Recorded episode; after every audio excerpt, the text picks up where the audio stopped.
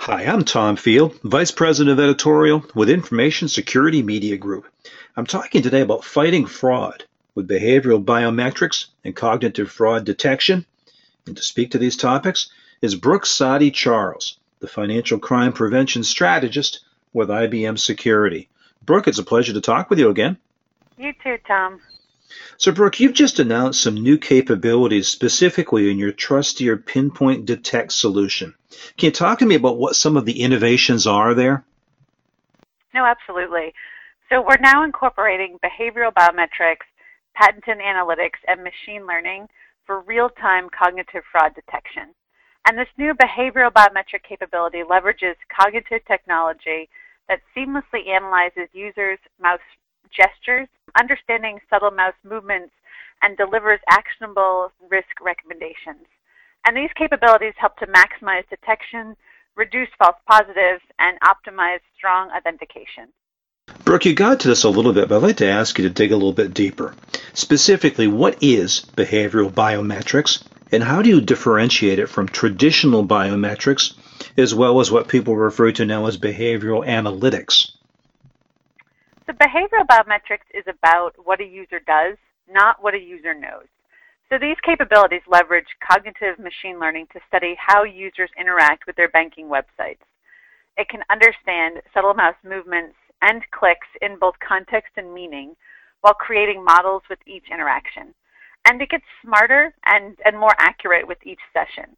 So with the, the ability to analyze, understand, and continuously learn from the data, this IBM cognitive fraud detection capability really can help financial service providers more accurately and transparently determine if a customer is who they say they are and help detect new online banking threats as they emerge. Now, so traditional physical biometrics really focus on a user's physical characteristics. You know, with capabilities such as voice identification, fingerprint matching, retinal scans, and facial recognition technology. So physical biometrics operates in the theory that unique physical attributes cannot be stolen as easily as, an, as account credentials can. Now, don't get me wrong, this type of technology is really, it's awesome, but it does have limitations and can add extra steps to the authentication process. So implementing retinal and fingerprint scanners, for example, can be really costly. And facial features change over time, reducing the accuracy of the recognition technology. Now, fraud detection systems that rely on behavioral analytics usually also rely heavily on device ID and passwords.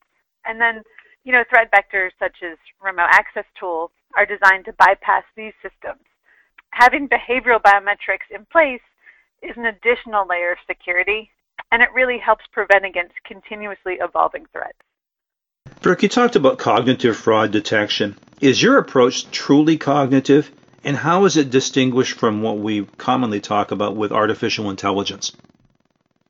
So yes, this really is cognitive. So this is machine learning that understands patterns of what is normal and abnormal behavior. And algorithms are using machine learning techniques to continuously create user models automatically. So the system learns the user's normal behavior patterns, you know, ultimately delivering an understanding of current user activity patterns to help better distinguish a fraudster uh, from a trusted user in real time. And you know, cognitive computing is built on self-learning technology that uses pattern recognition and you know much much more in a way to mimic the way the human brain works.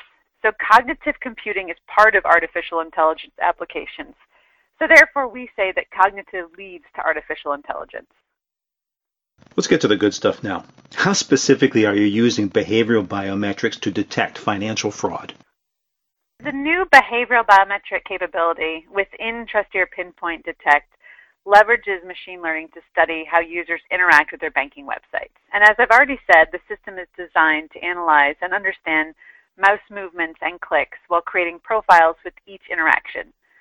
Basically, the system gets smarter and more accurate over time. And the main goal is to identify the true user versus a fraudster by understanding a true user's behavior.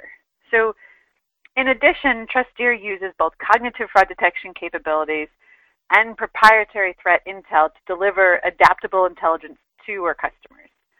And you know, Trusteer identifies and deploys real-time protections to ongoing new and emerging threats.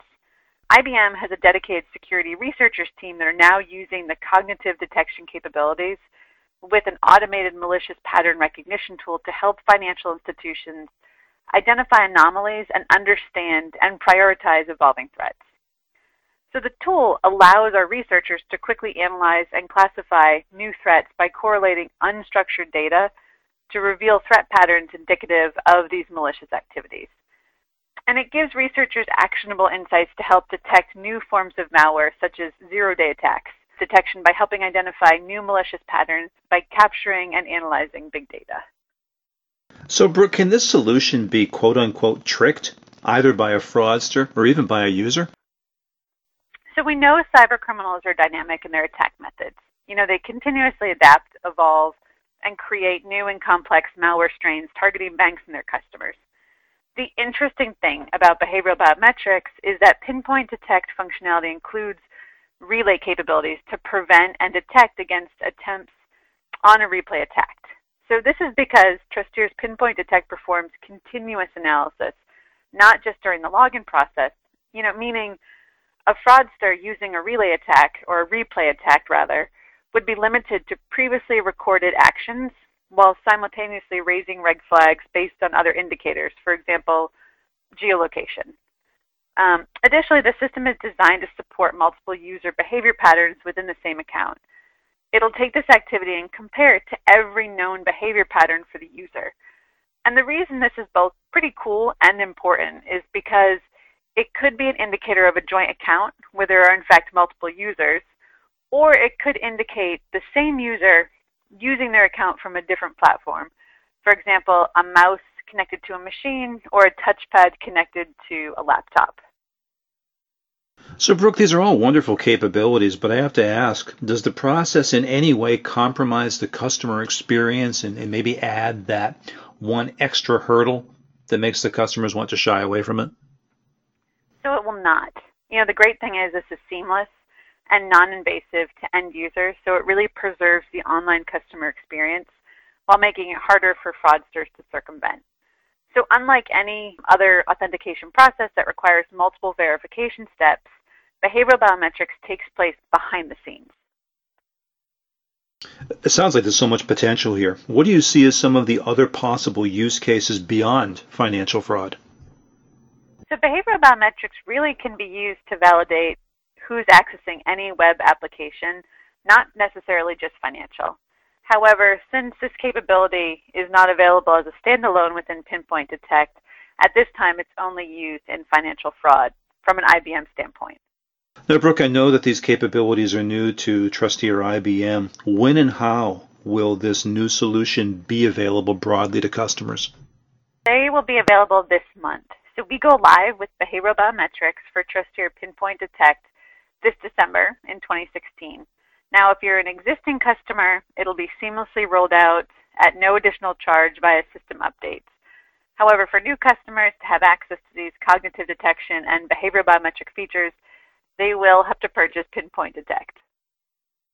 Well, very good. It'll be fun to sit down in three to six months and talk about some of the early results you get once you've rolled this out fully. No, that'd be great. Brooke, I appreciate your time and your insight today. Thank you so much. You're welcome. It was great talking with you, Tom. We've been talking about fighting fraud with behavioral biometrics and cognitive fraud detection. I've been speaking with Brooke Satti Charles, financial crime prevention strategist with IBM Security. For Information Security Media Group, I'm Tom Field. Thank you very much.